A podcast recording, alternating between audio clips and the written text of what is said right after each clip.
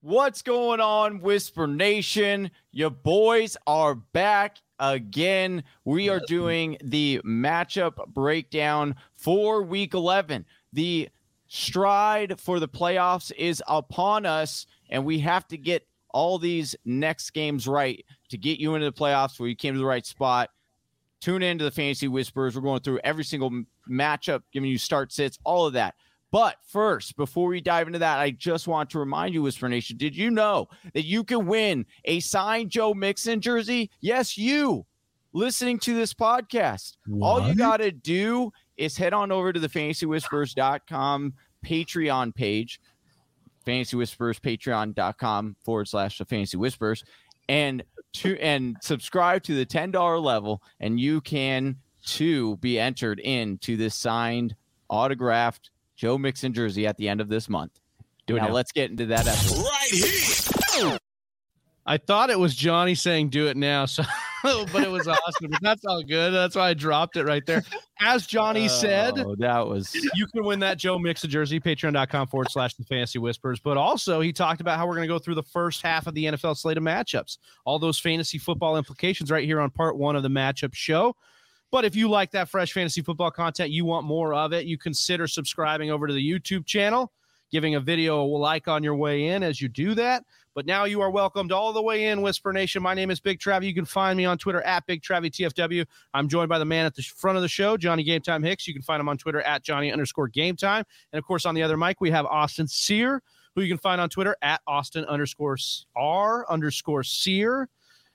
Guys, this is a great show. We're packed. We're ready to do it. We're pumped. We had a great conversation off air about so many different things. We're so excited for Whisper Nation, what we've got going on here. But as we always like to do, I want to start off the show with a little bit of a question. And this one's a little fun. So uh, it's a little knee jerk reaction. Guys, when you think of your favorite football movie, what do you think of uh, when that all time your favorite football movie? Go for it, Austin. Sorry. I, you know, there's so many good ones. Uh, uh, remember the Titans, obviously. Uh, thinking of some comedic ones like Varsity Blues and Waterboy came to mind. Mm. But if you ask me what, like, what's your favorite favorite? It's Friday Night Lights. If there's just that with that, that L1011 soundtrack, like I can close my eyes and just hear that like Midwest electrical guitar without distortion, like playing, yeah. and he like talking over the track and just like, oh my God, I love it so much. Like the nostalgia, like the hardcoreness of it. The acting is through the roof. It just pulls at so many great heartstrings and makes you feel like you can run through a wall, even on a on a uh, a Bobby Tornley. So it works out. Oh, it's such a good one. I love how you brought in the soundtrack there because it almost has the feel of like a B-rated movie or like an indie movie. An indie movie, yeah, right. But it's not, and it's like, like Garden State. You have like yeah, you have like Billy Bob Thornton in there. Like it's not like that. It's a good movie. So um, it's well budgeted. It's it, the football action is great. The leading up to them, like supposed to be a dominant team, then the comeback mode to make the playoffs. Then of course, based on a true story. Yeah, yeah great. Yeah. It's great. Aren't they all? Aren't they all team. based on a true story? I know the Water Boy is. Hey, yeah. Forrest Gump, Forrest Gump, hey. an underrated football movie based on uh, yes, Batman. Yes. Batman. Uh, oh, what? Hines Bane? Ward. Hines oh, Ward. Yeah, Hines hey, Ward. I, no lie. All right, you got the boy. If Die Hard's a Christmas hey, movie, best Batman is a football hey, movie. You want to talk about autographed jerseys? Uh, that is the best auto jersey I have. Shout out to my wife for Valentine's Day for one year anniversary or first Valentine's Day uh, when we were married. Got me an autographed Hines Ward uh, jersey from the Gotham Thrashers are you serious? Yeah, yes, and it's hanging in my living room because I was like, "There's no way this is not being seen by everyone that walks into our house." This is the most amazing piece of memorabilia I have. Sign Hines How Ward. have I never seen that, dude? That is that's you haven't been to awesome. my house yet. Yeah, I got. I'll send you a picture. It is. It is super awesome. It's my favorite piece of memorabilia because I'm a Batman sick. fan, and yeah, that's sick. But uh, so is also, that your favorite football movie of all time, John? no, I mean, no. I almost did throw that out as a joke. Can we get any love for like the longest yard or love the longest or, yard. or the replacements? I like that dance Ooh, nice the replacements. A little, you know, uh, what's his name? Uh, it was almost like I was almost Keanu Reeves. Flacco. Was his Keanu Reeves? Yeah, Keanu Reeves, but his oh Shane Falco. Shane, Shane Falco, Falco, man, I'd start him in fantasy football. But no, yeah, I think probably would. ultimately, I, I, I, you know, I'm a sucker. I, I love the uh, emotional highs and lows and, and the lessons that you learned, and I will always remember the Titans. I don't let So- them gain another yard. Yeah, so I, Yeah. uh, that is my favorite. Honestly, I don't know how you. I mean, look for me. I love a movie that makes me cry. I'm a big. I love a movie that br- brings me to tears, especially when I'm hungover. I want to watch a movie that So good. reminds me that I'm a human.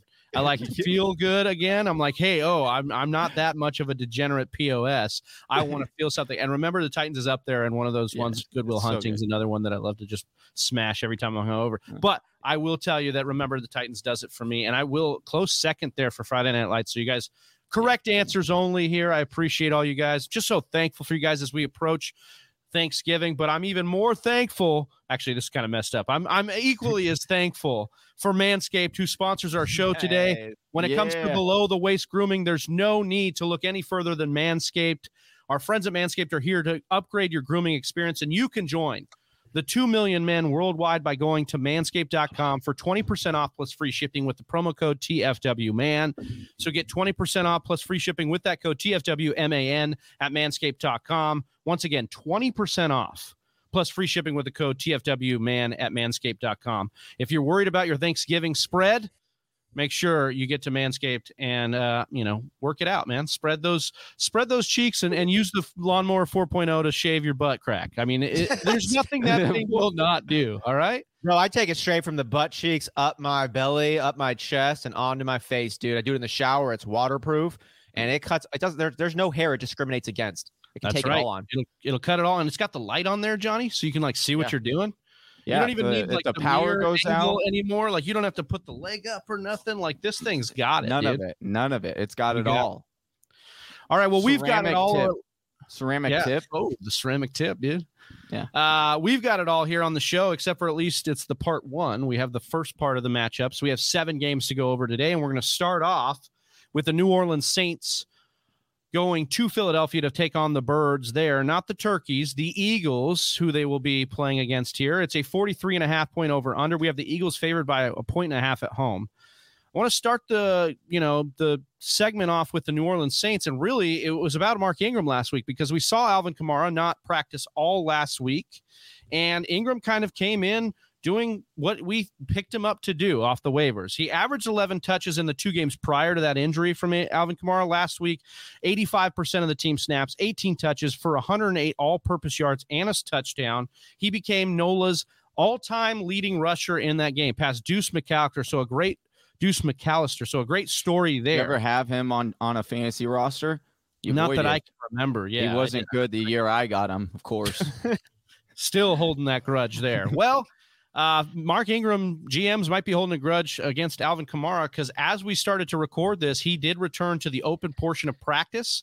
So we could see Alvin Kamara get back. I want to shed some light on this matchup, though. The Eagles in 2021, they're allowing 20.5 points per game to the RB position. That ranks ninth most. And we know that this team, with Trevor Siemian, with the pieces they have, they want to run a lot. Sean Payton's always kind of wanted to do that. They, I think they want to continue to do that. We're starting our Alvin Kamara, obviously, if he goes here. But I think Ingram's even a low end flex if Alvin Kamara goes. Because, like I said, 11 touches per game in the two games before, or at least that's that that was the average there. So I think he's actually established a low end flex play in this game with Philly giving up so many points. I want to start move over to the usability in the passing game. Uh, if we have anything there, maybe Trautman, Johnny. Like we've seen him kind of kind of somewhat show line, signs of life. Anything here to to kind of stream at the tight end position? When you're asking about uh, showing signs of life, Big Travie, you're certainly talking about when he's seeing, you know, six targets or more in three straight games, which is going under the radar. Not many people are talking about it. So kudos uh, to Big Travie for kind of bringing this up because it, it does bode well for him if you are in the need of a tight end because over the last five weeks you look at this matchup with Philadelphia, they've given up on average 22.6 fantasy points to the tight end position. And Trautman is quietly seeing some good hits paired with red zone targets for span of three games. Target share during that time 17%, 16%, and 17%. Talk often when you can get those tight ends, you know, getting that 16, 17 range, you really need to start considering them as a viable option. Again, the matchup indicates that it, it, you would you would be wise to play them if you need a tight end but there are some concerning factors as far as like air yards aren't majorly up there or anything like that. So don't expect like a mega ball stay. But again, if you need a what the heck flex at the tight end position, then you know there are worse options than Adam Trautman. Uh, speaking of mega boss, we wanted that to be Marquez Callaway in this offense. We wanted something in yeah. the pass catchers to kind Didn't of emerge as far as wide receivers. We haven't seen that yet. But Austin, we've now got three weeks of some usable, uh, you know, metrics from Trevor Siemian. Are there signs of life in anything with this new QB under any shifts in possible viable wide receiver play here? You know, there isn't anybody I would recommend starting at the wide receiver position just yet, Travis, but it is worth noting that Tre'Quan Smith is starting to earn a little bit of consideration or at least maybe a little observation as the season mm-hmm. progresses. Since being activated in week seven, Smith has had increasing snap percentages every single week, started off at 55%, then 63, 80%, and last week was 91% for a team high. He also led the team in targets with seven and in yards for back to back weeks. So there is a little bit of possible sleeper appeal here growing if the rapport between him and Siemian deepens just a little bit. He did have a touchdown last week, but again, I don't think a single wide receiver for the Saints has broken double digit fantasy points all season unless they've gotten a touchdown. So it's still there. But Siemian is throwing, you know, for 200 and 200, 300 yards around there. And it looks like Tre'Quan Smith is his favorite target. He's getting the opportunities there. Not a recommended start just yet, but worth keeping an eye on and a possible snat stash for maybe two weeks down the road. I love that take there. I want to switch over to the Philadelphia Eagles, who now in the last three games have kind of shown some life as a competitive team. All right. They beat the brakes off the Detroit Lions, took the Chargers to the limit, and then just kind of handled the Denver Broncos. So they're not the bottom of the barrel team we were kind of, cho- uh, you know, telling people that they were the last few weeks. They've kind of broken that mold. They are playing winning football. They're going to get Miles Sanders back. We'll talk about that in a second. But I want to focus on Jalen Hurts, Austin, because he he's in a tough spot this week, but he's had some up and down weeks. And I want to know, like, his rushing floor keeps him as a QB one. What side of Jalen Hurts are we going to see this week? Do you think? Yeah, you know, that's an interesting point there. And it's going to depend on how the play calling and the game plan for the Eagles continues to develop. And I say develop because it is changing. Um, and I think that the shifts are having them play their most competent football of 2021. They've won two out of their last three with a really tough three point loss there to the Chargers in between. They've been running the ball a lot more during this stretch, too, which should ultimately open up Hurts. It should create opportunities for play action and keep the defense a little more on their heels. But I, I don't think it clears up the field to the point of Hurts, say, eclipsing the way he started off the season with a really strong start there when he was almost in this desperation mode. I don't think they're going to have as many desperation modes of try to bail us out and get us as close as we can in the fourth quarter, Jalen. I think they're going to be playing better football throughout, which is going to have its ups and downs from the fantasy perspective for Jalen Hurts. Um, the Eagles are going to put themselves in positions to win games, um, which will make fantasy, Hurts' fantasy production a a little bit more volatile as the run game has been activated and leaned on. Um, like I said, this does create some opportunities, I think, to open up wide receivers and catch defenses sleeping. I think we'll see Hurts take advantage of that and have some really good pop games but he hasn't broken 180 passing yards in those last three games. And he's not the only goal line option anymore. Uh, Jordan Howard has ran the ball better, and Boston Scott is still around two. And Miles Sanders, who's supposed to be their best halfback, is coming up pretty soon. The Saints, though, who they play this week, have been letting up about 26 points to quarterbacks over the last two weeks, playing mm. up against Tennessee and Atlanta. So they're tough, but they're they're weird right now. They're discombobulated. They have switched up their quarterback. They have switched up their running back. They've constantly switched up their wide receivers. This is a team that still does not yet have an, ident- an identity, but it's a good team. It's a well coached team. Uh, Sean Payton has earned that reputation. Um, so while they are dealing with some issues, I think this is a, a decent matchup here for Jalen Hurts. I'm continuing to start Hurts this week, and I expect a back end QB one performance. I like this outlook. I like talking about the last couple of weeks for the Saints as well, and they'll be on the road here. Might be because I have invested and just traded for Jalen Hurts in the league of record, but I uh, am playing against Johnny. But I like what Austin's putting down there. Want to talk a little bit about Sanders though. He's been the motor for this team in the past. Missed the last three weeks with the ankle injury. He's back. Johnny, we talked about this a little bit earlier in the week, especially on the waiver show. Do we think this backfield remains an RBBC even with Sanders back here? I mean, there's definitely a possibility because of how well Jordan Howard kind of played while you, and frankly, Boston Scott didn't play too terribly bad as well. And so there is some reality that that's how it could be. There's a reality too where Jordan Howard is basically the Thunder and and Miles Sanders kind of goes to the Lightning because he's a better pass catcher, and we, he was seeing you know pass catches out of the backfield before he went down. That is an option, but I think the mo- most realistic opportunity and and process that's going to happen is that Miles Sanders is going to come back and take over this lead role or the 1A role here and then potentially Boston Scott as that 1B. We'll see what they ended up doing or end up using Jordan Howard. Again, he looked really, really good in the games in which he filled in. He saw over 12 rushing attempts in all three games. Uh, he had three touchdowns over that span. He was a solid RB2 for you. And again, I do expect them to continue to uh, go with this game plan of heavily running, uh, heavily relying on the run but it could it's it's a wait and see and then you know uh, uh, you're talking about this matchup against new orleans new orleans is actually bottom five in points allowed to the running back position. So either way, I think I'm waiting and seeing. I'm not starting any of these guys, but that's what I would be looking for this week. And I project that Miles Sanders will be a value and and be the guy that you will want moving forward. But again, uh, we'll see how they. So you're, you're scared Howard. off of starting Sanders this week just based on the matchup and the you know the convolutedness of the of the backfield. Correct, correct. Because again, they could the thing with Jordan Howard that's really odd is that yes, they were using him. However, they were like promoting him. He would just get relegated to the practice squad every time, and then like no one would sign him. So then they would just bring him back up. And so that's the concern there. Is and we how, have to remember who Nick Sirianni is. I mean, he comes from Indianapolis and Frank Reich and some of these correct. systems that use multiple backs when they have them. And so yeah. I think that's a situation here. And Nick Sirianni, who you know has had some weird stuff go on, he seemed to be a little bit more rational over the last couple weeks. But I don't know that we can fully assume rational coaching with Sirianni mm-hmm. right now, uh, mm-hmm. especially with not how many pens that dude puts in his hat. I mean, just pick one, dude. Like keep one of them in your hat.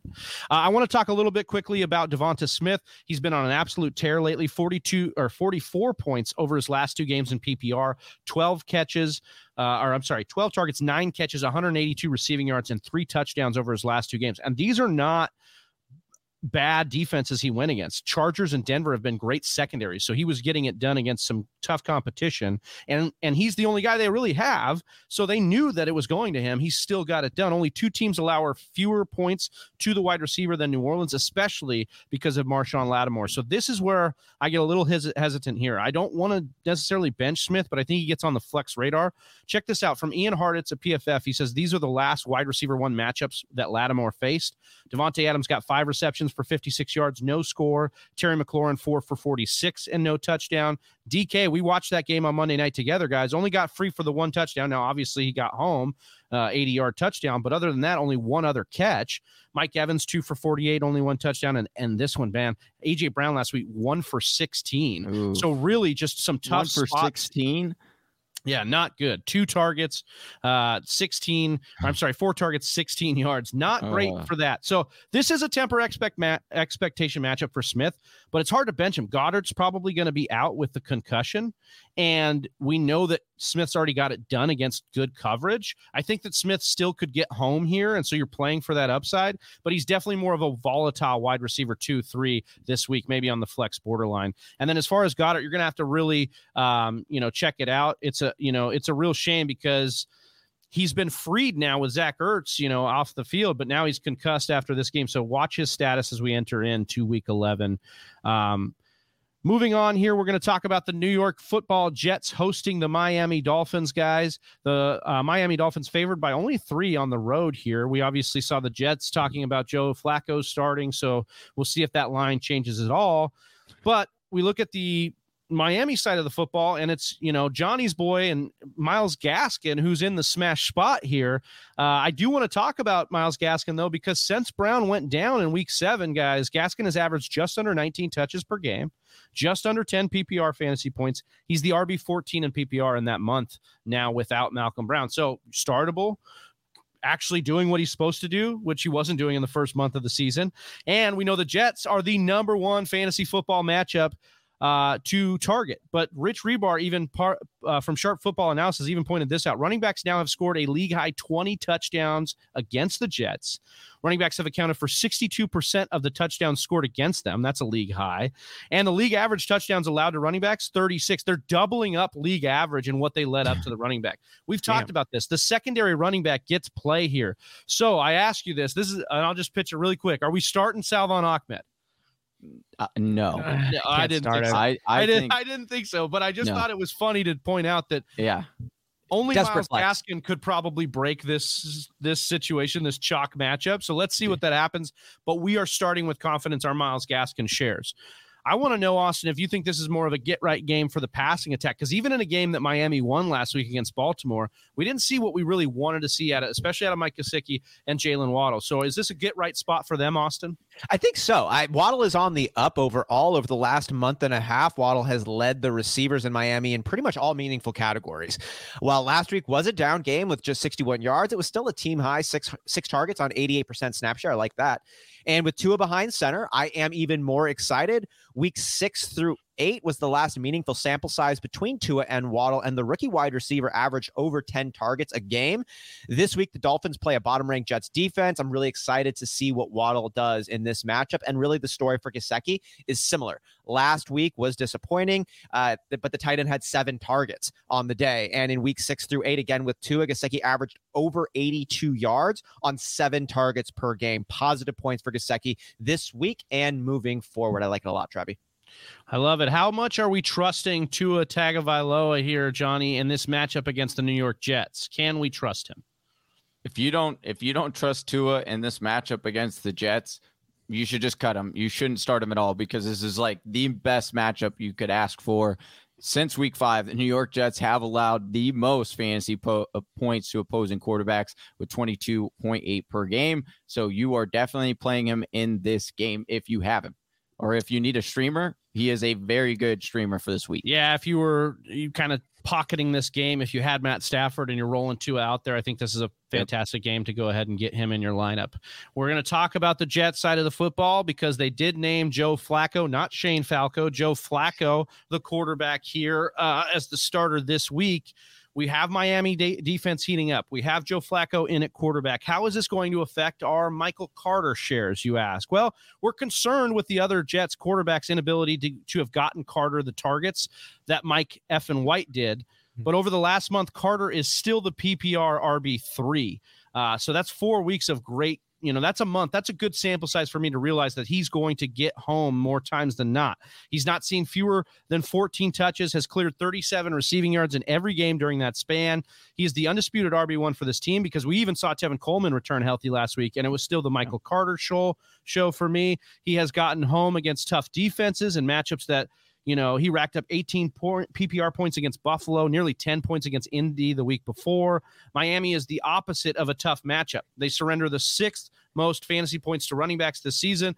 And although the Miami defense has heated up as of late, they gave up double digit PPR points to Devonta Freeman, Cordarrelle Patterson, and Zach Moss. So two of those guys, not really guys we've been relying on as much. I really like Carter in this spot as maybe the only Jets guy you have a lot of confidence in. Um, I know I've talked about him before as a sell high. Um, I think you could ride him for one more week here and then kind of look to see what his schedule looks like going forward. Johnny, I want to know what this Joe Flacco situation does for our pass catchers, is specifically Corey Davis and Elijah Moore, who both uh, showed some signs even in a boat racing uh, effort last week.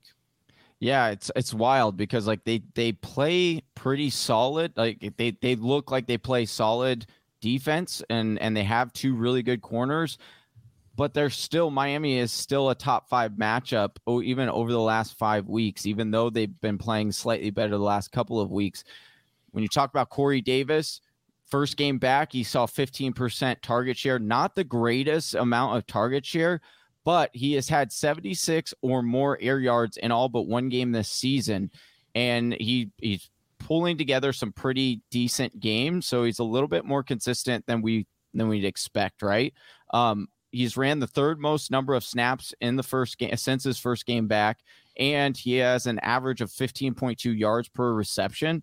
So I do think because of the matchup, because of uh, what he does for this offense, how he's targeted quite often, I do think that Corey Davis can be flex. He's more of a wide receiver three, wide receiver four for me this week. But the matchup and and I expect them to be down. I I think Corey Davis is able to be rolled out there in, in PPR. Then you talk about Elijah Moore. He's interesting to me. He's the one that I would be a little bit more intrigued in playing. And the simple reason is he's, for me, he's got a relatively safe floor in that he's seen six or more targets in six out of seven games. He's getting 11 yards per reception the and his snap count is slowly getting up there. He ran the fourth most number of snaps last week, guys. But the thing that I really, really like is he's not bouncing off of, you know, when you look at target share, 12, 15, 13 over the last three weeks. But when he's on the field, he gets targeted. And more specifically in the red area. He's had four red area targets over the last three games, and he's gotten three touchdowns in that span. I do think if you need a what the heck flex, like you're you're going to be swinging for the upside because you're projected to be down. I don't think Elijah Moore is a bad option for you this week. All right, Johnny calling his shot with Elijah Moore over Corey Davis. More confidence in there. I, that's an interesting take, but I like it. I like the juice there. Johnny's had his fair share of wins in that category. Uh, we're going to move on to the Carolina Panthers hosting the Washington football team. We'll get re- the return of Cam Newton, the full return of Cam Newton. He's obviously back. He told us all that very hmm. adamantly yeah. uh, last week. But we will get to the Panthers in a second. Uh, they are not. They are favored here by three and a half at home, actually, over the mm-hmm. Washington football team, um, and that's because the football team's kind of shown us a lot of inconsistency. Some of that inconsistency has trickled to our guy Terry McLaurin. Okay. And I told you a couple weeks ago he was a buy low. I don't think this window is going to remain open much longer. I know he's not really gotten there for you in the last five only you know only once in the last five games really hit the ceiling that we wanted. Uh, but he remains top five in the following advanced metri- metrics air yards unrealized air yards air yard share as well as deep targets. Hold him if you got him. Try to acquire him. If not that would be my take. I want to speak quickly on carter DeAndre Carter, who's become somewhat of a deep threat for this team. Six targets, three catches, and nearly identical 50 yard and a touchdown outputs in back to back games. So he's really starting to emerge here as somebody they use down the field look, we were all hyped on Curtis Samuel, maybe even Dyami Brown earlier this year as, as deeper sleepers on this team. It looks like Carter's the guy to have emerged lately, and we'll see if that kind of sticks. This is a really tough matchup for both wide receivers. So, Terry's your only advised play here. The Panthers have allowed the third fewest points per game, but they have given up eight wide receiver scores. That's tied for the sixth most. So we like Terry McLaurin's uh, opportunity to get home just based on the opportunity he gets when within the offense. Johnny, I want to talk, or uh, Austin, I wanted to ask you about Logan Thomas. He hasn't really gotten any kind of practice mm-hmm. in that we like yet, but he could be uh, return. If he does go, is he in your lineup? You know what? Terry, uh, not Terry McLaurin. Terry McLaurin is in my lineup. Logan yeah. Thomas would be in my lineup if he's actually going to be playing, but there's not a lot of optimism at this point. We're recording on Wednesday. He did not take the practice field yet this week. He's he's he's eligible, but he's not yet getting prepared.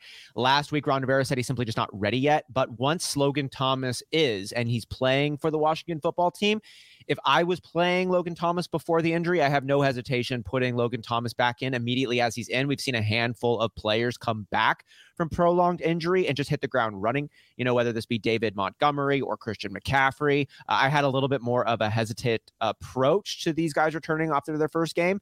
But I think that Ron Rivera is taking the cautious approach um, with Logan Thomas. And when he's ready to go, he's going to be ready to go. And this is a guy that pre-injury had not missed a single snap, and that and that was this season, and pretty true as well for last season as well. So I like Logan Thomas as soon as he's back, but he's not back yet. Continue to monitor that situation, Trevi. And we'll monitor RSJ as well. Ricky Seals Jones is a little bit mm-hmm. banged up as well. So really, there's no advice play even behind him at this point. So we'll see what happens there. Maybe even more work for our guy McLaurin and what about the running game, Johnny? We actually saw yeah. Antonio Gibson get it done last week, get used as a bell cow again, score the two rushing touchdowns. Are we selling high on Gibson, trying to get out of him still because of that shin? Uh, I brought it up on the uh, trade for trade away uh, show that we did on our YouTube channel. Here's the thing. It what what did we see from Gibson last week? We saw a career high and 24 carries you love that. Uh, career high, not year high, career high and 24. I mean, you saw only been in a year and a half, but yeah. Uh, but I'm just saying that's what we all suspected with the the injury that he wouldn't they wouldn't try to push as much, right? Coming off the right. bye, a little bit interesting that they gave him that. He found the end zone twice, which is bodes really for him, but you have to it's a little bit interesting in the fact that he were counts coming into this game and then he scores two. He sits as the RB 18 and the RB 19 in PPR. He's only had double digit fantasy points in five out of nine games. So can you trust him in your? It's interesting because Carolina is bottom half in fantasy points allowed to the running back position. If I had to trust one of the running backs this week, it would be Gibson. I would roll him out again. I think that he is uh buy. Uh, I think he is a sell high only if you need to get pieces. If you are trying to get to the playoffs, then I think I would go out and try to trade to get some pieces to give you help in that playoff push because he's coming off a monster game. You could probably get a nice another RB2 and a potential wide receiver or something else in return for him. And I do like his schedule moving forward for those if you're trying to acquire him. If you're in a winning position, I don't think it's bad to go acquire him because four out of the next seven games are against uh, top 10 fantasy points uh, defenses. So there is a good schedule. But again, the shin still does concern me, but it does seem to be okay doesn't seem to concern Ron Rivera. Like that's right. what, yeah, I, what that's the point. point. is that you know we've talked about this multiple times on the show that Austin said like they feel ready to run him into the ground, and I think that's where yeah. we're, we're, kind of at. You kind of use him as you got him, and I think that's a good point, Johnny. Like we've talked about this now for a couple, uh, you know, for this whole week, there are four games left for most of your playoff pushes. Okay, four games to try and get in, and if he's got three great matchups in those four Ooh. games then you like what you're trying to do to get to the playoffs or go to get yeah. him to get in and then take your chances at somebody else at RB2 or flex when that happens or if he breaks down. So I think that's right. kind of where we're at with Gibson. You ride him if you got him and you're and you're close to the borderline of a muddled up situation. We're talking yeah, about I, this stuff just uh, go for it. I, I just sorry, I just wanted to touch on McKissic because I know that we've talked uh, about McKissic and and whether or not you should start him over Gibson. I again, I would not play McKissic this week over Gibson because Carolina is very stout against the running back. But I do want to know it seems to be the sweet spot for McKissic is about 10 touches per uh, in a game. When he does that, when he gets over 10 touches, which he's seen four times this year, those finishes RB7, RB14, RB13, RB15 in PPR. If he doesn't get those 10, uh, get the to nine, if he has nine or, or fewer touches, these are his finishes RB 70, RB 44, RB 66, RB 29, RB 38. So it's he's got to get those 10 touches in order to be fancy, you know, a, a, boom day. And I just don't know if he gets them this week against Carolina. It seems Great like the that. games where we think they can win are the games that we probably play Gibson and the games that we don't think they can win. Now, we didn't think they could beat Tampa Bay, but that happened. Tampa that was Bay was the unusual one. Right. That was the, the other one. But if you look at these games where McKissic hasn't had good games, you know, it's been against the teams we think that they can't beat. So I actually kind of like that outlook here for McKissic. And I think this is a game actually that we actually like Carolina in a little bit more. So we'll we'll kind of see how this plays out. I wanted to talk mm-hmm. about these tough decisions because we're moving to the Carolina Panthers situation, Austin, and Cam has now presented himself making a tough decision for you, maybe in your roster if you're looking for someone to stream this week because. Mm-hmm. Dude played 12 snaps last week and scored two touchdowns, Austin. Right. So he reminded us that he's got some juice there. Any juice for you in this streamable matchup here? I mean, he's always going to have a little bit of juice and consideration when Cam Newton is standing behind center, but I wouldn't lean on this appeal outside of two quarterback leagues. And even then, I'm still weighing other options, Travie. Last week was fun.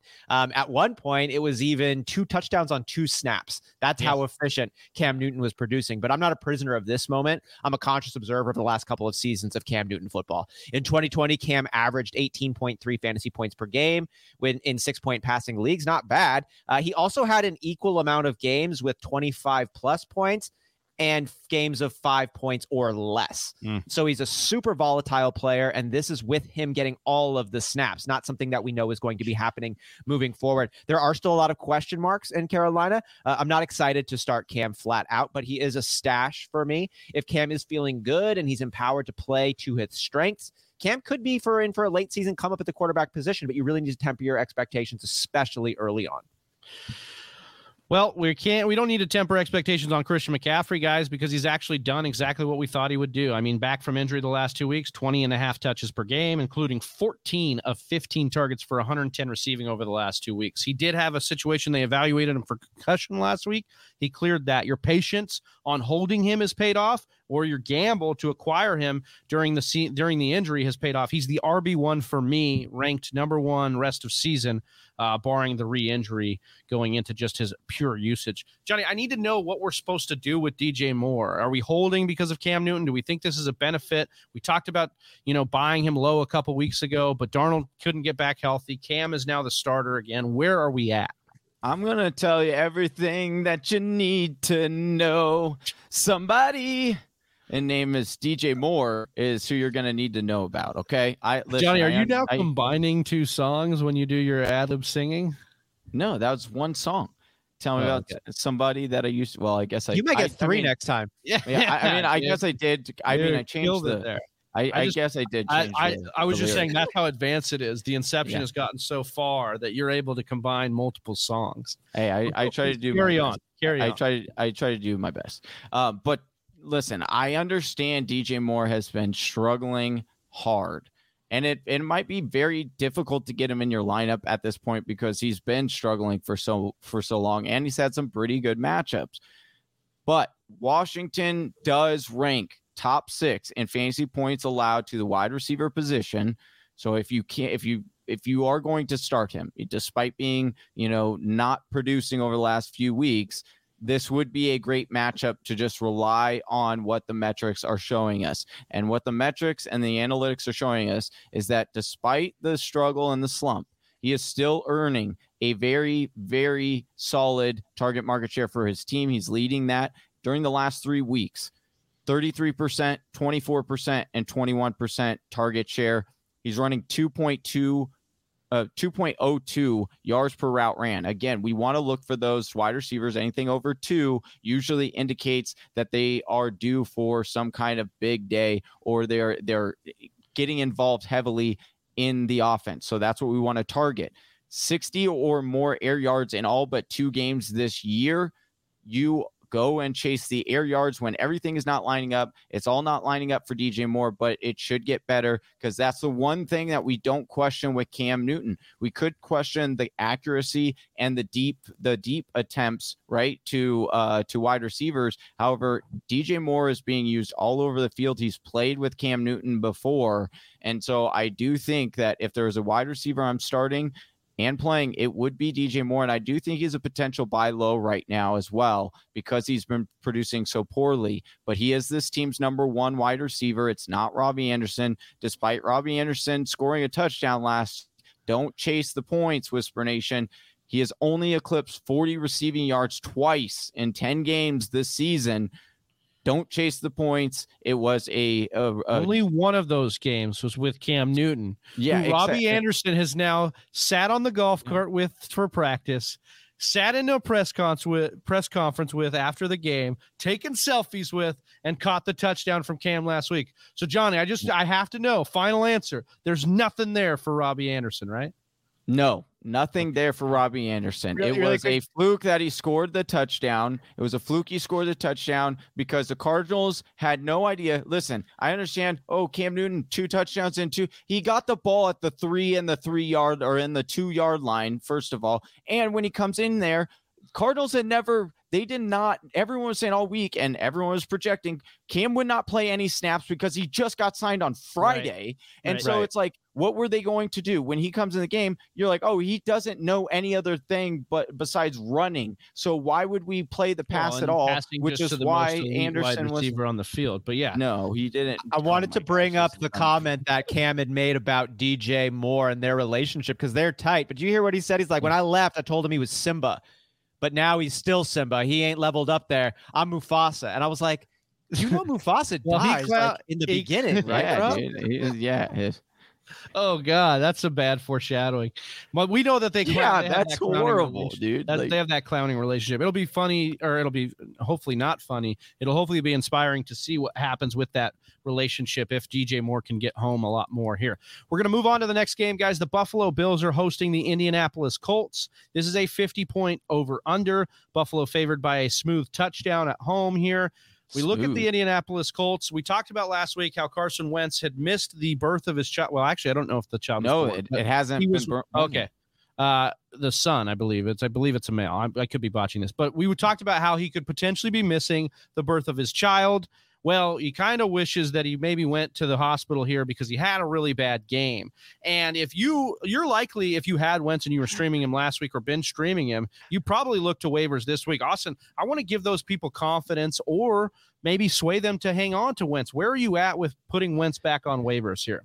You know, it's an interesting game there, right? Because the Colts won and there were no interceptions thrown. I would have expected Wentz to have more than 7.1 fantasy points. Oh, yeah. But I think the reason why is because of Jonathan Jonathan Taylor and the the vein of this offense going mm. through him in the run game. It's it's the first time JT had over 20 carries this season and it is clear that Jonathan Taylor is the main vein of this offense. This means that they're going to go to him first and often revert to throwing only when the run game option has been stifled. Wentz will have great games, but his floor is really low because the Colts just want to win games.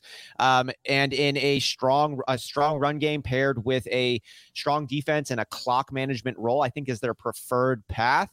And Wentz hasn't broken 300 yards. Um, he's broken 300 yards just once this season actually, and has as many games with no touchdowns as he does with three touchdowns. He's a high end streamer for me. And against the Bills' top ranked pass defense, though, uh, who has let up the fewest points per game at the quarterback position, I'm going to lean away from Wentz. It's it's not a permanent type of evaluation, but it's a it's a week to week type matchup, and I'm not vibing it this week, Travi.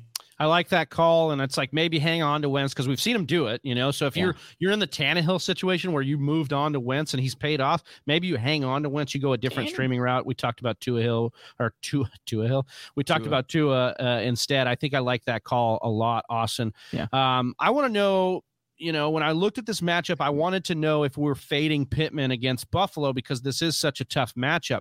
I mean, I know Pittman has been great. He's been a big play threat, settling right into the team's main vein in the passing game. Obviously, Austin talked about how JT is that actual main vein. It's JT's team, make no mistake, but Pittman can remain useful if he continues shredding in the passing game. So check this out. He's 44th in target rate, guys, which I thought, okay, that makes sense. They're not a high volume attack, but he's still 10th in receptions and 8th in receiving yards yards in among wide receivers and 14th in yards after the catch. I mean, this guy's getting it done. We talk about targets being earned, and not all targets are created equal. If you're getting the targets that mean the most, play action targets being one of them, and in this option in this offense, play action means a lot because everybody's sucking up and biting up on JT. That sounded really bad. Wow, um, dude. Yeah, but I will just say, there. I will you say the, de- the deception that's created by JT in this offense means that Michael Pittman's going to make more bang for his buck.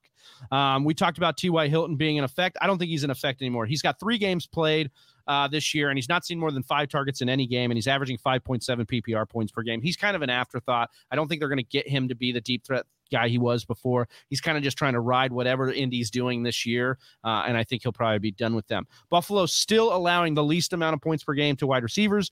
But just last week, they gave up 93 yards to Corey Davis and a touchdown to Elijah Moore.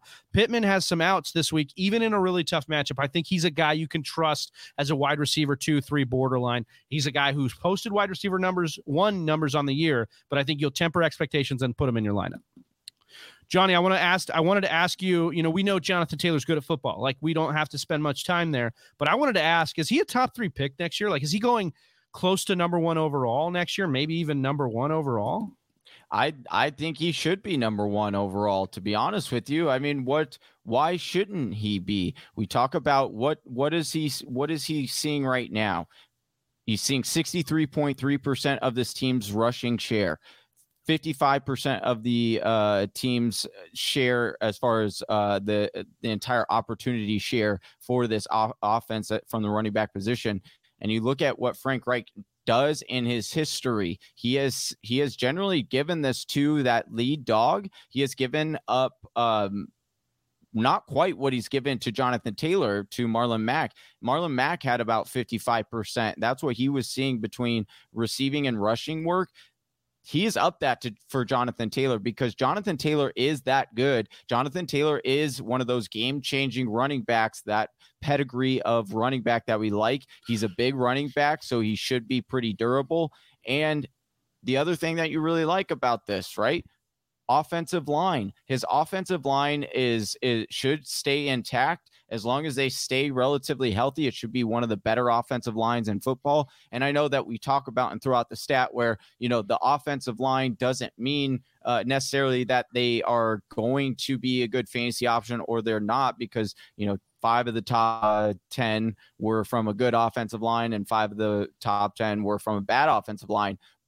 I'll tell you if something, you know, if you're giving me an option, Travis, of hey, go with option A with a good offensive line where he's going to get a lot of red zone touches because they don't necessarily trust in Carson Wentz fully and the red area, or give me some other option for option B. They have a terrible offensive line but they might struggle getting the ball down to the red area, or uh, it's a struggle week to week on if I'm going to get my points. I want to go the easy route. So I do think that Jonathan Taylor. There were some arguments early on. If you if you you know were uh, subscribed to the channel that long where we were ta- having this conversation early on in the summer is Jonathan Taylor a top three pick? Because originally he was. If you were mock drafting with us right. way back when in five. April, he was top five. Yeah. And yeah, I understand originally it was a little crazy, you guys, but uh, it, he's he's really putting in work, and and what we thought is now meeting, matching up with uh, what he's producing. So absolutely. I want to go quickly over to the Bills side of things, and not, and not I mean, look, Stefon Diggs kind of returned to what we had wanted him to do all year. Like he had been good, Austin. We knew this. Like he hadn't been bad, but he hadn't hit the ceiling. Last week he finally got there, got home. Is this a return to normalcy? And what does this mean maybe for the rest of the wide receivers? Or do you think it'll be more like this where we're going to have spiked ceiling games and more consistent wide receiver to play out of him? Yeah, I think it's going to be a little bit more like the latter. You know, two weeks ago, I talked about Stefon Diggs, and I said I think a pop game is coming from Diggs soon. Now, his we, have been he's been a wide receiver too, you know, most of the year, but he's been like fairly consistent, and he his numbers are down in a couple of metrics from last year. And remember, he finished as the number three overall wide receiver last year, so his numbers are down a little bit. We got ten point three seven targets last year to nine point four four, so like 0.9 less targets per year this year, and his target share is down a little bit too from 29% last year to 25%. So I don't think that he's going to be a top three wide receiver again because of that. But when you look at what he is doing with the work that he's gotten, he's he's getting more yards per catch than he did last year. They're up actually uh, to 13.3 over a yard per catch more now. So he's not going to be a top five or top three wide receiver for me, Travi, but I think he's going to still be a wide receiver one. And he's been a wide receiver two. So I think that means we're going to see a stronger second half than we did first half of the season. The floor is slightly lower for Diggs due to the diversity of weapons, but his connection is just as good with Josh Allen, if not better. And his play style is really right for big games like we saw last week um, yeah, so I'm excited about him moving forward. I'm, and I like him this week too, Travis, going up against Indianapolis, who has given up the fifth most amount of points uh, per game to wide receivers. Yeah, does that make a play? Do we make a play for Gabe Davis or Emmanuel Sanders or even Cole Beasley? I know Beasley had a little bit of an injury thing last week. I think it's starting to lean towards Gabe Davis as the guy that uh, is interesting, right? Higher upside with Sanders. I just think we've seen it. We've seen all three now. So like we've seen it was Sanders, then it was Beasley, now it's Gabe Davis. I don't I don't know. And hmm. Knox is returning. I'll just you know segue yeah. right into that. He came back from the broken hand. He only saw one target. He caught it for 17 yards, but there was a play that didn't count and ended up calling back for penalty that he could have scored a touchdown on. He didn't catch it, obviously but he remained healthy, played 84% of snaps. He's going to get right here, I think. I want to know if he's going to remain top six. We'll kind of monitor that, but um, this is a top six defense for him to face in Indianapolis uh, as far as points allowed to the tight end position. Johnny, I wanted to ask about the backfield because all three got involved last week, and, and we've been trying to really say that Moss is eventually going to win this backfield, and none of that has happened. And I don't know really what to advise at this point. Whisper Nation is to do with these backs. Maybe avoid.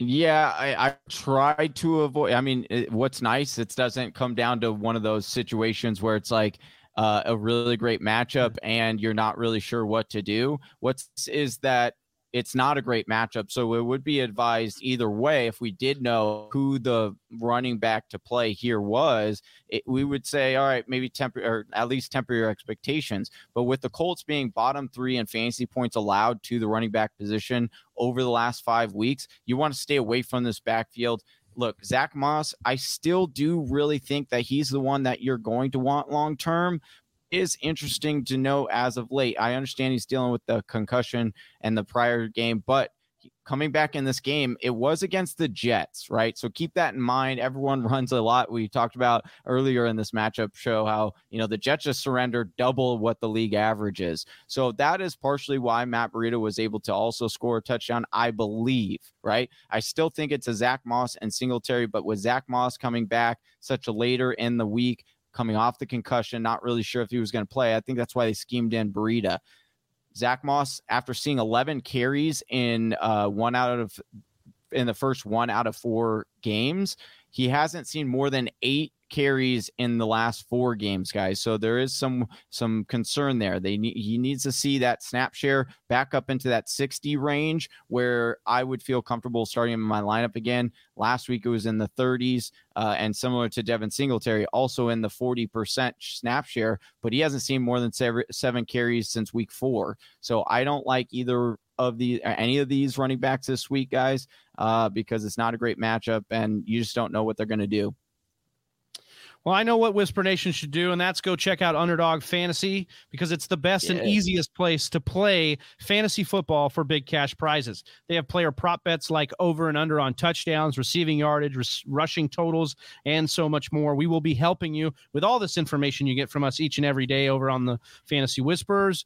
Build those bet slips each and every week that you can have on underdogfantasy.com. And if you, uh, we're going to start doing a new Face Off Friday show on Patreon. So if you get over to patreon.com forward slash the fantasy whispers, you can actually draft with us on Underdog. But that's not it. You're going to get 100% off your deposit match for up to $100 when you use the promo code TFW. That's underdogfantasy.com. You can download the app, use the promo code TFW for up to $100 in matched money for your first deposit. TFW for 100 bucks. Gentlemen, we're moving on to the Detroit Lions visiting the Cleveland Browns in this projected onslaught by the Browns here. You know, they're looking to get that bad taste out of their mouth from the Patriots game, and they have found a team that will probably let them do that in the Detroit Lions. It's a 44 point over under. We've got Cleveland favored by 10 at home here. I wanted to ask coming in on the Detroit side of the ball, it seems like every week we know what we're looking at here. It's DeAndre Swift and it's TJ Hockenson. And so, like everything else is kind of whatever. Last week, Hockenson did not pay off at all. And now my DMs and our shows all week long has been TJ Hockenson. Do we panic? What the heck? What's going on? Austin, I just want to ask is the Hockenson panic warranted? Are we concerned that this is we're going to get more performances like this? You you if if you're going to panic at the thought of getting more performances like this panic. But I would say avoid the panic by just adjusting your expectations and recognize that we're looking at a tight end. And this might be a stretch of a comparison, but Hockenson to me is kind of like a broke as shit Travis Kelce. It's not like a poor man's Travis Kelce, it's a broke as shit Travis Kelce. But I think there are some real similarities there between them. Like, remember when Travis Kelce finished with just 27 yards and a fumble three weeks ago? He was still the tight end one after that game of having such a, a, pitiful performance. And after last week's zero game for TJ Hockenson, he's still the tight end five in PPR formats. Um, and in terms of the roles, like physically gifted, no competition behind him, a legitimate athletic performer at the tight end position with no real competition behind him. It's just the Chiefs or the the Lions. You know what I mean? And then it's Travis Kelce, who is legendary and and Hockenson who like might be on a trajectory to be there someday. We're kind of holding out hope for uh, the top the, the first round selected tight end uh, a few years ago. Um, so you know while last week's game was really bad, I, I, you can't avoid what came right before that in the last game where he had ten catches on eleven targets. Um, so it's it, you're going to ride the highs and the lows. Like you're going to have more 10 target, a lot of reception games in PPR. He should he should keep doing really well for you. And we saw how he started off the season, and that's all there. And I think he's actually getting more healthy. He was dealing with knees, he was dealing with shoulders. He seems like he is healthy right now. And the Lions had their first not loss of the season last week. I don't think it's like a whole lot better for the Lions, but I think you just ride the waves with TJ Hockenson. Um, I would say though if you wanted to just try to trade and get out of this situation, um, I, I, understand. I, I, get it. Um, it's going to be tough to predict outcomes with a team like Detroit, and you might be able to go and get like a more consistent piece out of Hockenson and the name value that he holds. But like, I think he's got big games coming. I think you got low games coming because it's a tight end playing for the Lions. Um, but I'm not panicking. I'm just adjusting expectations for for what we've seen.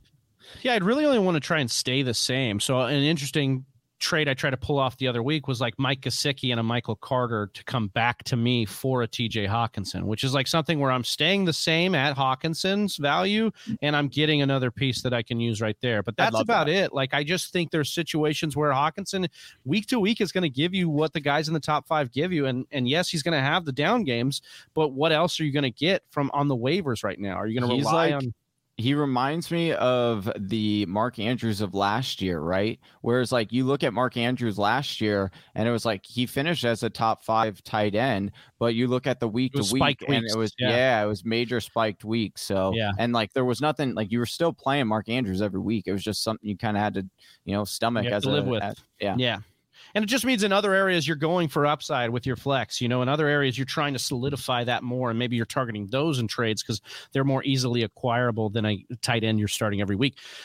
On we're starting DeAndre Swift every week, but I wanted to note his touches 36 total touches last week. Like, I don't see that high of a touch count continuing. But we are licking our lips if he can continue to get this kind of usage because he plays guys in the fantasy playoffs Arizona, Atlanta, and Seattle. That is absolutely awesome there. We taught we saw some usage here with uh, Jamaal Williams out, Jermar Jefferson, who then got dinged up, and then Godwin I. I'm not even going to attempt to say his last name. I'm just going to call him God I uh, or Godwin I. Uh, but they both scored on limited usage. I think it was like a few snaps between them that they got in on. They just happened to get the touchdowns after DeAndre Swift uh, warmed up the defense or softened it up, I should say. Cleveland is pretty sturdy against running backs, but they've given up the third most receiving touchdowns to running backs this year. So we like Swift to get home and make up for not scoring last week. I want to talk about the Cleveland uh, side of the ball briefly here because it's not looking great on offense. We kind of know what we want to attack here, but Austin, um, you know, Baker's health and this passing game has looked really, you know, spotty week to week. Anything here on the outlook for this game and, and what you would project Whisper Nation do here? Yeah you know, you're starting Nick Chubb, obviously, if he's playing, but there's so many question marks right now, starting with Baker Mayfield. You know, this team is really struggling over there in Cleveland. It's one of the most disappointing progressions, I think, of the NFL. I was so excited for the Cleveland Browns, the Baker Mayfield, all of the great pieces and we were talking about him as like a, a dark horse super bowl contender you know? And we are we are not making that same call uh, anymore. So many question marks. Baker's banged up. Um, the running back situation, we don't know what it's going to look like. We've had a lot of movement at the wide receiver position, either because of the release of OBJ, because of injuries there to Jarvis Landry. Uh, it, it, there's just a lot of question marks. There hasn't been consistency at a single position all season long. Um, and last week was a really tough week for anybody involved in the passing attack. I'm going to stay away until I'm forced to reconsider, Travis. Yeah, I think that's a pretty good strategy on these guys. We need to see a little bit more from this offense post OBJ and just really get the backs back. I think well, that will probably add another element to the offense mm-hmm. as well. But speaking of the running backs, we're looking at Nick Chubb. We're thinking he's going to be ready to go, but we're going to need to monitor his COVID status. Kareem Hunt is not cleared for this week, is probably not going to play. I think that was announced actually today that he's not going to play. Um, and then D'Ernest Johnson. So I wanted to talk about this because in the Pittsburgh and Cincy games, both with Chubb and without Hunt, DJ saw fewer than eight touches per game and failed to get to the top 10 in PPR points or to top 10 points in PPR. And I had talked about a couple weeks ago that I thought D'Ernest Johnson had some juice here as a standalone value, but we just have not seen that yet. Despite being an absolute baller in the two games where neither of those top two running backs played, it doesn't seem like they want to use DJ in any kind of complementary role to Chubb without Hunt in there. But there could be hope in this matchup because the Lions are not quite the Jets guys, but they are the next best thing. And of course, we are starting Chubb if Hunt got and if Hunt got cleared, we would start him as well in the flex. But I do think there's sneaky flex play again. I know you guys are probably like, no, not D'Ernest Johnson, not again. But look at the matchup here. The matchup's much better than the other two that he's faced. Uh, and I think this is an actually one where he can get home. They are nearly 10 point favorites, I believe, in this game. Yeah, 10 point favorites in this game.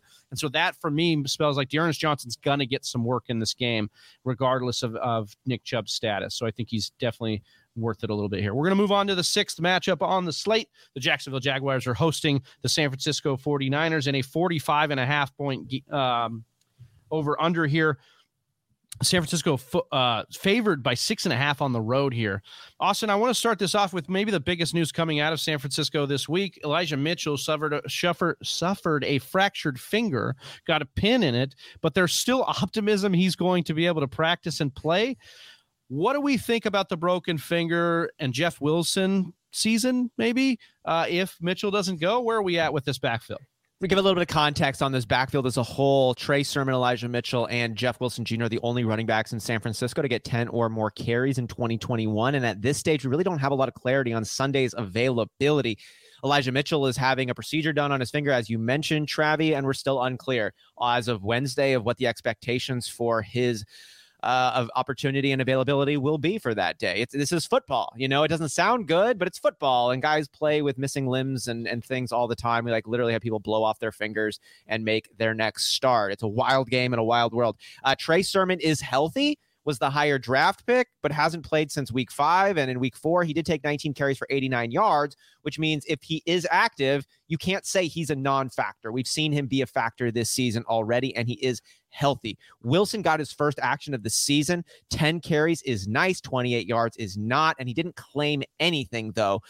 And then we've also got Michael Hasty, who is dealing with an ankle. So we've got a bunch of banged up dudes and the highest draft pick back in Sermon being a healthy scratch over the last several games.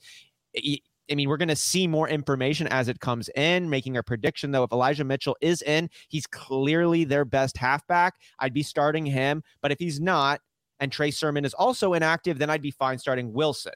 But if Sermon is active, Hasty's active, say Sermon's active as well, I'd really try to fade out entirely on this entire situation. So if Elijah Mitchell's in, I'm starting him. I'm good there.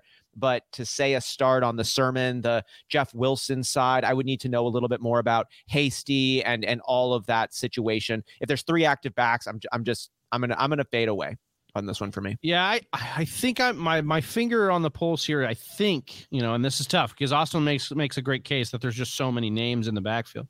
But I do think that if Mitchell is inactive, I don't see a situation where Wilson doesn't get the carries. Ten carries last week really saw really we really saw what they want to do here. I think that Wilson is the direct backup for Eli Mitchell. Now, of course, this wasn't a game where Hasty was inactive, of course, and we saw actually Juszczyk get used more in the passing game. So it's a, that's a fourth back. That's like that or a fifth back you didn't even talk about. So there's so many guys we're talking about, but I do think that Wilson's the best bet. And if you're in a situation in a bind that if Mitchell doesn't go, I think I would suggest Wilson be in your lineup. You'd suggest you would suggest or of the backs, but would you suggest Jeff Wilson if Sermon and Hasty are active, are both active? Yeah, I think he'd be my bet in that backfield. Yeah, is he sneaky saw, or is he desperate? Is he less desperate or is he I sneaky? Think I think he'd be sneaky, and I think the reason is we've seen him in this exact offense replace the exact type of player uh, in Mostert last year and be an RB2 and be the pass catching and the red zone specialist in this exact offense. So I know that there's a lot of uncertainty because of the new names in there. We've got Hasty and Sermon and these new guys and Mitchell this year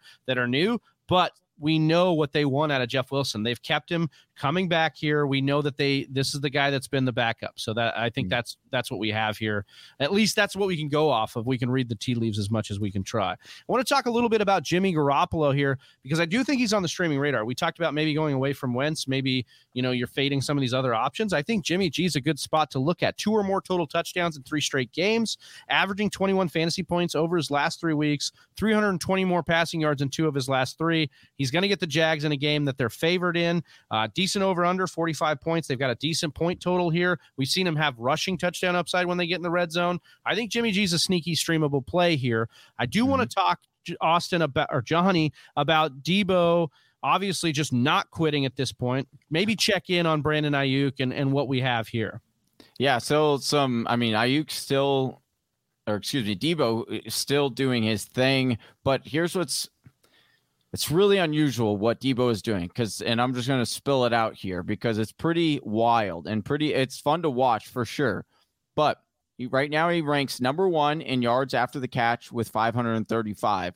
He's number two in receiving yards for all wide receivers with 979 uh, yard receiving yards, but he is 28th in air yards. He is 12th in receiving yards And six of the nine games that Deebo has had more, uh, in six of the, Deebo's nine games so far this season, Nice. he's had more. Yeah, nice, exactly. He's had more air yards, or excuse me, more receiving yards than air yards in that game. So they use him very That's close a- to this That's line of good thing. right. It's uh well, that means they're completing on their passes, right? Well, it means that they're very close to line of scrimmage. If your if if your air yards aren't exceeding what your receiving yards are, then chances are that you're getting it by the line of scrimmage. They're doing screens, they're doing dump offs, and that's why you're seeing him, you know, be the number one in yards after contact and uh or yards after the catch and in receiving yards because he does that. He's a slippery fish, as they might say. But it is interesting to note he did only see five targets last week, despite you know and scoring two touchdowns on five targets. He had uh, it, all this is just leading to he is being very, very, very, very productive with what he is his opportunities that are being presented. Now, does that change over the next couple of weeks as Kittle comes back more and more? And we talked about Aiyuk, who has three straight weeks of 22% target share. Uh, that is impeding a little bit on Deebo. That's why his target share is slightly coming down. And and Aiyuk three consecutive weeks with 86% or more snap share. So you're starting to see Deebo really starting to get on the field, or Aiyuk, excuse me, starting to get on the field a little bit more. I think you could start both of these guys because Jacksonville is just that bad. They're bottom 10 and fancy points allowed uh, to wide receivers. Uh, so I would start both of them. But Deebo is just continue to be super, super productive uh, throughout the season. And so it'll be interesting to know if that continues or if I gotta add in content or catch up. I got to add in this caveat because it connects to Johnny's point and it also connects to my conversational points on the running backs, which I failed to mention. Um, I didn't I didn't bring this one up because I didn't I didn't see the carries for Deebo referenced in the box score I was looking at. But I needed to mention that because Johnny said that he had five receptions, which is true for 97 yards. Right. Johnny said he had two touchdowns on those five receptions. He had one touchdown on those five receptions, and he had another touchdown rushing the ball where he Right. had five carries, half of what Jeff Wilson got. He took those five carries for 36 yards, 7.2 yards per carry, and a touchdown. We saw him utilized in the red zone. And we were talking about this guys on Monday night. Deebo looked well, like looked good. He was running, he was slippery, he was moving the ball well. And so to Johnny's point then, yeah, like Deebo might be getting less opportunity from the air, but then as we see more halfbacks for the 49ers go down, Deebo is the one that's coming in and adding to that. So we should also talk about Deebo Samuel as being a part of the JaMycal Hasty, the Jeff Wilson, uh, the possible Sermon mix if Elijah Mitchell has I think anything out. I, I, I, I just think don't- what it equates to is more of um, this is like a souped up version of Robert Woods. This offense is Mhm. very similar. What they did a lot with Robert Woods was put jet sweeps in, maybe get him in the backfield a little bit. And what we're seeing out of our guy Deebo Samuel is he's elite at yards after the catch. He's Mhm. like before we He's a liked Aiyuk, monster, guys, that's what he before we liked Aiyuk. Deebo had done this the year before. He was a wide Yeah. receiver three in PPR. Like he had already been uh, the new hotness. But then they got and drafted Aiyuk, and we saw some flashy plays from Aiyuk last year. But guess what? Deebo got back healthy this year for a guy that he played with in Jimmy G before, and their chemistry is apparent. Now, yes, as Austin said, like five targets, but then also five carries. So 10 touches still equates to the touches that we're talking about if he goes down in, in pass catching. Deebo's the alpha here, and I don't think that changes. I think what could happen is we could see something where it evens out more and he goes more of a wide receiver too if Aiyuk can emerge or Kittle can be there. But I think there's no reason to think that Kit, that Aiyuk isn't going to dominate, or I'm sorry, that Deebo isn't going to dominate further. I year. I that was the most carries that he doesn't normally get. Like I, that's why I'm not banking on. We have not seen Deebo get. Sure, but he was he was phenomenal. before. He was, he But also- great work, and- and, they and they kicked the shit out of the Rams. So like, I- why and I get you that. keep utilizing him in that way? the same reason, the same reason Rondale Moore isn't seeing more and more snaps beside because he isn't, uh, or he is super efficient with You his. didn't hit Aiyuk with the Rondale Moore, Moore comp? No, no. I, what I'm saying is, is just because it worked against one matchup doesn't mean it works against everyone. And just because they use a player in a certain game plan for one game doesn't mean it's going to be the same moving forward. So does and and here's the other thing that's a kind of a trick thing about it, very similar to what I'm saying.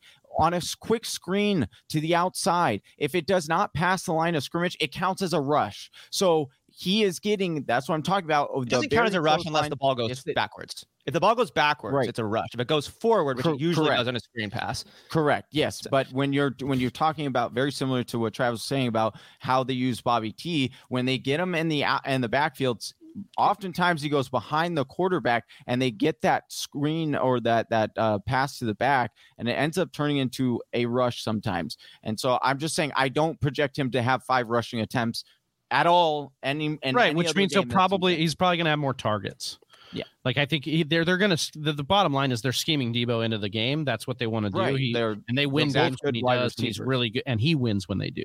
Yeah. So that's how it's going to be, I think, the rest of the year. On the Jacksonville side of the ball, we got to talk about James Robinson really quick. Prior to the injury, we talked about James Robinson not seeing fewer than 19 touches in his previous four games. He came back, though, and got 16 touches, but still hit 18 PPR fantasy points, 84 total yards, and a touchdown. Utmost confidence in his volume. It's going to carry him even in a top 12 uh, matchup here, or in a, even in a against a top 12 ranked PFF defense in San Francisco. Uh, Austin, hey Arnold, man, this guy continues to be a tight end one rest of season. We love what we're seeing out of Dan Arnold here. Yeah, and I just keep continuing to take my notes from the previous week's breakdown and just keep reiterating them because they just keep being like the exact same storyline. It just keeps moving forward in this way. Um, you know, I could talk about how the last two weeks worth of notes have basically been the same. I'll just I'll just tell you that they were. I won't tell you what those notes exactly were, but we've seen him be the tight end six over the last three weeks. Uh, he's averaging in the 60 yards per game territory, a little over 60, a little under 70, uh, getting about seven targets coming his way. Uh, has finished as 8.7 points. Uh, last week was the tight end six for week 10.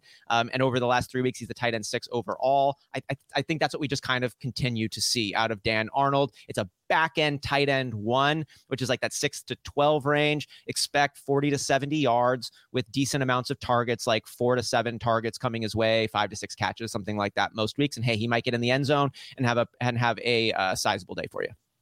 Yeah, I like Dan Arnold. I think he's going to continue to be that tight end one. Um, and like you said, it'll be back end, but like we're getting aggravated with our other tight ends. And if you waited and streamed, like you're happy with picking up Dan Arnold or a Pat Freiermuth or something like that. Johnny, I want to I want to give you space here to talk about Jamal Agnew because he's consistently been the piece that we want to invest in among the wide receivers, and you've called this shot.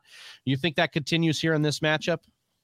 I do think Agnew is the safest wide receiver of the three. He's played 76% or more of snaps in two out of the last three weeks, double digit fantasy points in four out of the five games since Chark went down in with the injury since he kind of took over that Laviska Shenault in the slot. So I do think that his floor is the safest of these wide receivers. And then, you know, if you get lucky like you did last week, he sneaks in for a touchdown, then you have your upside there. We do know the 49ers typically do allow a lot of yardage gain by a wide receiver. They're pretty locked down on, you know, the number one wide receivers uh, in, in most cases unless you're you know an alpha and then you tend to have your day against the 49ers but i do think you know it, when you're looking at these other two wide receivers marvin jones and Shenault, the reason you can't trust them is like they're getting the air yards, they're just not connecting on anything. Uh, 80 or more air yards for Marvin Jones in three out of the last five games, yet he's held to three or fewer catches those three out of five games. And Shenault on the other side, four or more target or four or fewer targets and three out of five games. He did see eight targets this past week. Uh, which was second most since DJ Chark went went down. But unfortunately, he was only able to haul in three of them. You're seeing this really inconsistency coming from uh, from the quarterback, and so as a result, it's affecting everyone except for uh, in the pass catching Jamal Agnew, and then obviously Dan Arnold. So uh, if you yeah, who'd have thought this is what we all thought too, right? Going in the year, yeah, Jamal Agnew, exactly. Dan Arnold would be the leading uh, weapons for the for the Jaguars that we won in the passing game. God, if that hasn't got me on tilt, uh, nothing else will, I guess. Uh, the final game on our schedule is the Tennessee Titans hosting the Houston Texans. It's a 44 and a half point over under. Tennessee favored by 10 at home.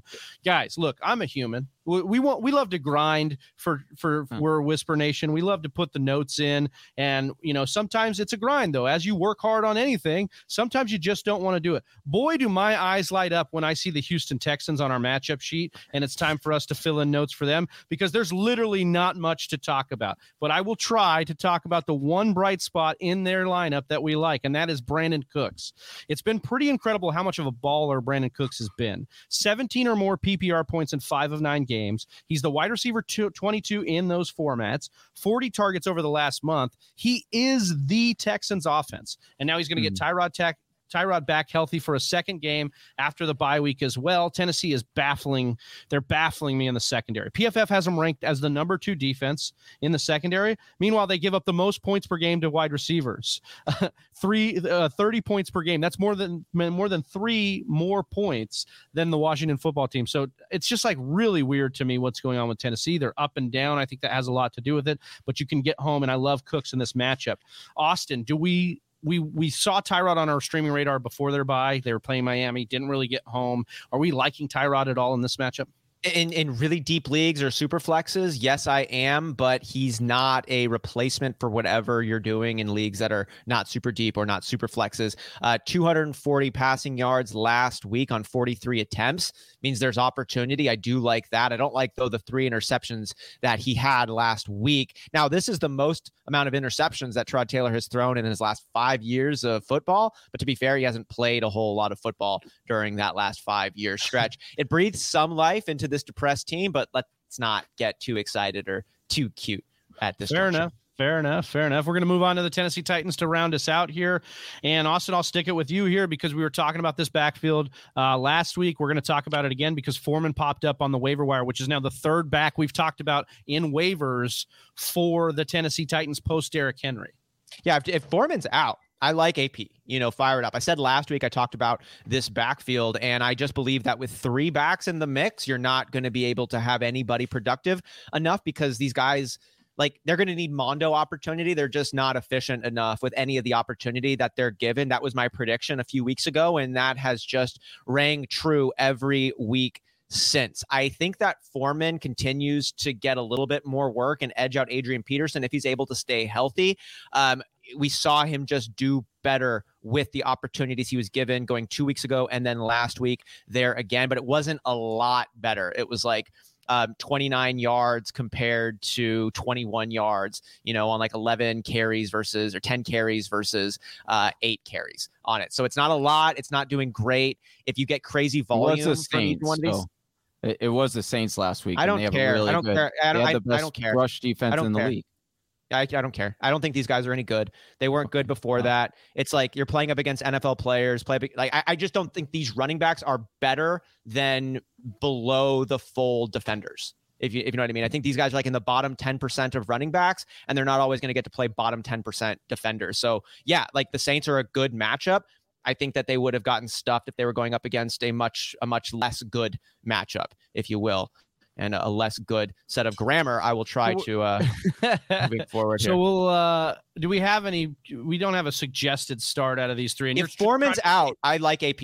I Okay. like AP because I think then he gets like 15 plus touches, but I don't see any of getting. be a healthy scratch at this I need point. I need Uh, 15 carries for any of one of my backs from this enough. backfield that's, that's to, to get enough. some work. Uh, Johnny, friends don't let friends start Ryan Tannehill anymore. Is that correct? Are we? Are we? Is there anything here for Ryan Tannehill? Uh, there is a little bit there. Uh, it's against Houston. Houston's not. starting people because we keep thinking that there's something there. Well, actually, don't look now. Uh, Ryan Tannehill, ever he's he's slowly creeping in here as uh, the QB twelve right now. So, um, so like he's he's getting back into that low end discussion. The thing that you like, twenty seven attempts uh, in the last you know four out of or three out of four games. Four out of five games, he's had over 27 attempts. But here's where he's getting his sneaky value. He is he has four touchdowns, four rushing touchdowns in five games. We talked about how it's you know we're what who is the touchdown person there. Ryan Tannehill ends up getting you uh, on average one over that this span where he's actually been a streamable. Now is he going to give you that high high upside? No, but he has had over 20 fantasy points in three out of the last four games, guys. So if you need a what the heck flex, it doesn't sound sexy, but he's just getting it done. He's being solid for you. Then, uh, then you can get Ryan Tannehill in your lineup. But yeah, am I saying should you start like would I rather start Tua? Absolutely. Or Joe Burrow? Yes, I would.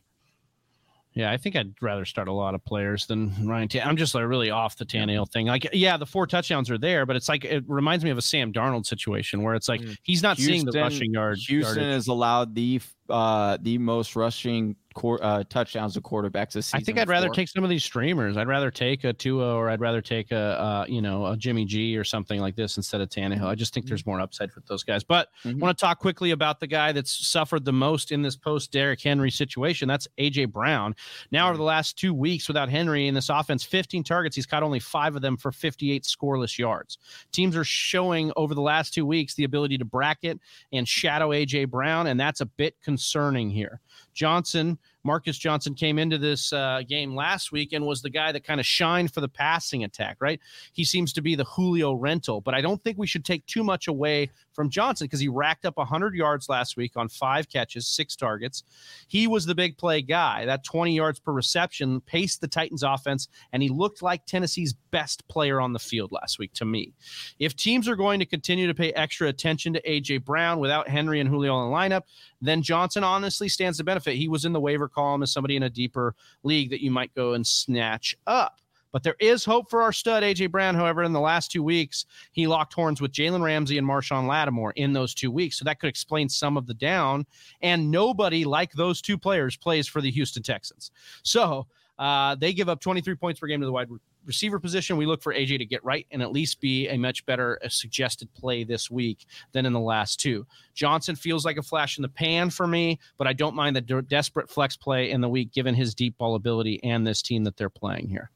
But guys, that wraps it up for us and the part one of the week uh, the week 11 matchup show. Make sure you get part two by subscribing anywhere you get your podcast. And if you have any further lineup questions, make sure you're subscribed and tune in on Sunday morning to the YouTube channel an hour and a half before kickoff.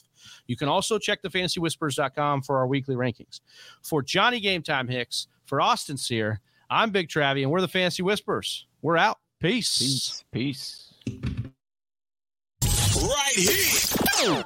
Thanks for listening to the Fantasy Whispers matchup breakdown episode.